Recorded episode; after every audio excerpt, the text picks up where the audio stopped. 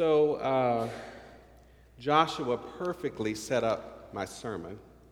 And uh, I am very, very grateful for that and him adding in a little bit more context uh, for the scripture and understanding and awareness about the Sabbath. And so I want to ask you this morning, if it's okay, and I think uh, it's appropriate this time, I'd like to preach uh, a thus saith the Lord, you better do it kind of sermon. We don't get those kind of sermons in this church too much. And that's the kind of sermon I'd like to preach today. And I want to preach it from the standpoint of understanding what sin and repentance means. Now, I'll tell you what it means for me. You might have a lot of other definitions for it, but for me, Sin is real, it is legit, and it cannot be erased for me by liberal or postmodern or whatever development stage we're in of human consciousness. Sin is still a thing for me. It may not be for you, and that's okay. It's still a thing for me.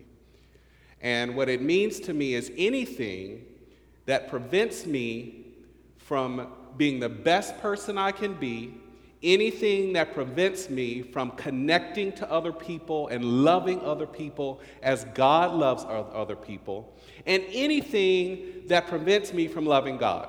So to me, sin is anything that violates that saying about love God, love your neighbor, and love yourself. If something falls into that category for me, then it is something that I would call a sin. For example, just something really trivial, right?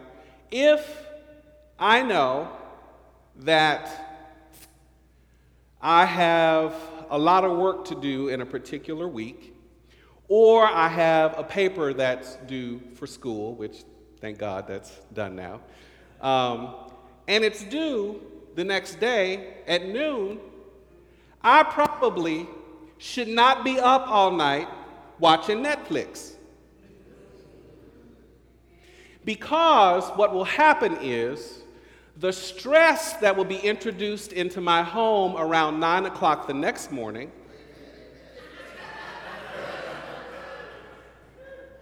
will cause me to act in ways that are not loving to other human beings.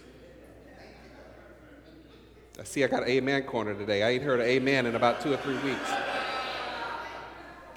So it's not about me watching the Netflix, it's not about the paper, it's about me doing things that are going to cause me to miss the mark or to, to, to, to violate or sin against those two great commandments that Jesus taught us. That's, that's just one example of sin, in my opinion, right?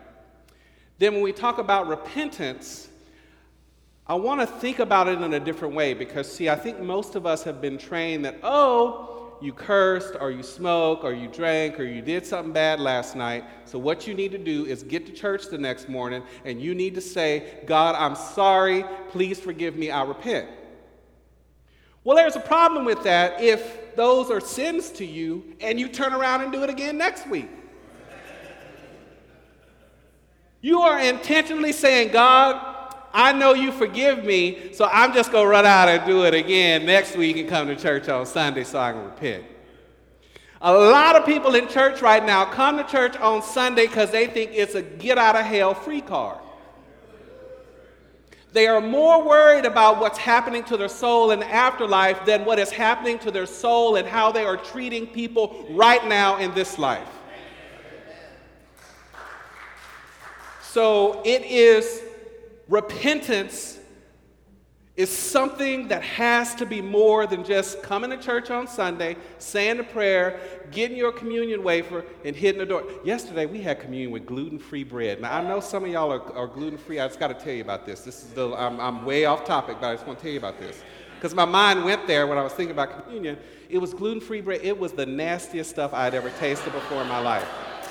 It was, it, was, it was a beautiful introduction about remembering Christ, and, and Mac did this beautiful thing with bread and all that stuff. We get to the table, put it in my mouth, and I'm like, Another minister walked by me and I said, You know, they say gluten free bread. And our conference minister said, That is, that is truly gluten free. And another minister said, It tastes like it's free. I mean, it was the nastiest stuff. I, and I'm sorry if you are gluten free, but here in this church, you're just going to have to have a little taste of gluten um, once a week because we, we, I, I can't do that. In, in, I love you, but I can't do it. All right, repentance. Repentance, according to the Bible, when we look at the Old Testament and we look at the New Testament, it means two things. One, in the Old Testament sense, it means to turn and return to God. In the New Testament sense, in the Greek meaning of the word, it means to go beyond the previous mind we have had. So repentance then means what you do on Sunday by running up in the church and saying the prayer and God forgive me and going back out and saying you repent, that ain't really repentance. That's insanity. You know, you keep doing the same thing over and over and, over and, and not getting any results. So, repentance, to turn and return to God and go beyond the mind that we have. So, in the context of this, this uh, Netflix thing that I was talking about, it means doing exactly what I just explained to you, understanding exactly where the sin is being committed if I know I need to make the right amount of time so I can stay in the right frame of mind to do the right thing for my family and for this church and, and to connect with people and to love people, that is to turn and return to God and go beyond the mind that I have, right? Because it wasn't just about the paper. It wasn't just about the Netflix. It's not about calling anything bad. It's about understanding what is it that is causing you to not love God? to not love other people and to not love yourself. Once you understand that, then you can turn and return to God and go beyond the mind that you have. See, I just messed you up because you thought you could just go do something and run up in here and it'd be okay. No.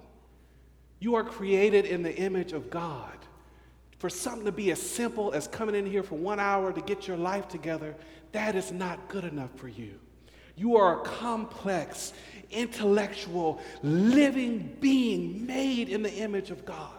Why would we ever think that one hour and one little prayer and some fairy dust is going to help fix us?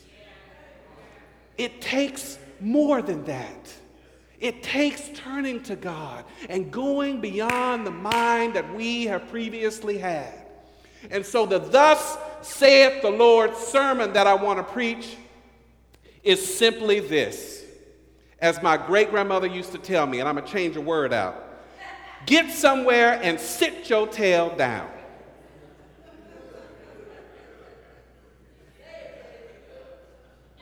Sabbath means to rest. The scripture that Mona read was about them saying, You shall rest on the seventh day. Why? When they were slaves in Egypt, they didn't get to rest. And so when the laws were created and Moses came down from that mountain, it said, There shall be a Sabbath and you rest on this day. I am the Lord that brought you up out of Egypt. Rest. Sit your tail down for one day and rest. Why did I bring you out of Egypt if you won't sit down and rest somewhere? You running all around this place doing all this stuff, just busybody. Sit down and rest. And then, as Joshua said, we get to the New Testament. The problem is there, they've taken the Sabbath and turned it into something all totally different. And Jesus is saying, No, no, it's the Sabbath. I can heal people, I can do good for people on the Sabbath because I'm not sinning by helping somebody and loving somebody. Now, if you want to get me out there to toil in the soil so I can pay off my debt to you, which the temple was still approving, then that is a violation of the Sabbath because I can't rest. So, what Jesus is saying is no, if you go try to tell me that I can't heal people, then that means you need to stop killing folks and making people work off their debt on the Sabbath, too. You want me to not heal people, but you still want to work people in the ground on the Sabbath. I think it's better to heal people on the Sabbath, on the rest day, than it is to make people work on that day. But I am not just talking about the healing, I am talking about your individual healing and growth and nurturing. And that requires rest. So, thus saith the Lord stop sinning, get somewhere, and sit your tail down. In a pew on Sunday, learning how to better yourself, taking a nap after church, maybe, you know, have you a few mimosas or whatever you do, but get somewhere. I know I'm stepping on some toes right now. I, I said a few. I didn't say have a whole bottle, carafe of them. I said a few. Rest. We are so inundated by so much stuff that keeps us spun up the news, the Facebook, Twitter, what's happening at the stoplight, somebody that flipped you up. There's, you probably got so spun up getting to church this morning, it was ridiculous. With stuff that you just need to say, I need to take time and rest. So this morning, what I'm saying is being a busybody, running around, doing, t- what do we call it? Team too much? T O O? Being team too much is being on team I'm sinning. And you will rarely ever hear me say something like that. It is a sin for you to be too damn busy. It is a sin for you to be running around doing too much. You got to be over here. You got to be at this meeting. You got to be at that meeting. Taking care of your family, showing up for church. Just even so. Let me say this, because we have new members today. This is an important part of your Sabbath. For some of you, this is the only time you get to sit down and focus on something else other than your job and your family and mama and them and all this other stuff that's going on. This is the only hour you get to actually rest your mind and focus on something. And so, just as Jesus said the Sabbath was created for humankind, humankind wasn't created for the Sabbath. Church, you were not created for the church. Church was created for you, for you to rest, for you to have Sabbath, for you to grow. So, you're not joining a country club so you can come here to just work. You are joining a place where you come and you have your Sabbath. You're joining a place where you come here to grow and to learn and to focus. And for one hour, you get to sit your tail down in that pew and connect to something greater than yourself. Thus saith the Lord, you shall rest. I am the Lord your God that brought you up out of Egypt. I didn't bring you up out of Egypt for you to be worked into the ground. I brought you up out of Egypt so that you may flourish, so that you may have a life, so that you may be able to live to the fullest. Jesus said, I came that you may have life and have it to the fullest. You can't have it ripping and running up and down I 10 all day. Rest, thus saith the Lord. Now I'll wrap up with what we had planned for our call to worship. And what we said was in a world of breaking news and broken news, urgent text from a world at once too large and too small, where lies often masquerade as fact, God calls us to stop and Sabbath and refresh in the truth in a world where privilege masquerades as the way it is meant to be, and the poor are cut off from life necessities, God calls us to stop and Sabbath and to rest in the truth.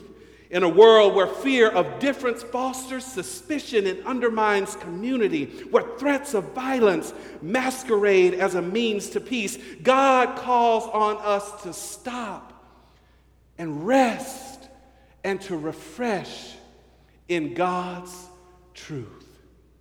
I leave you first by saying, stop this particular sin.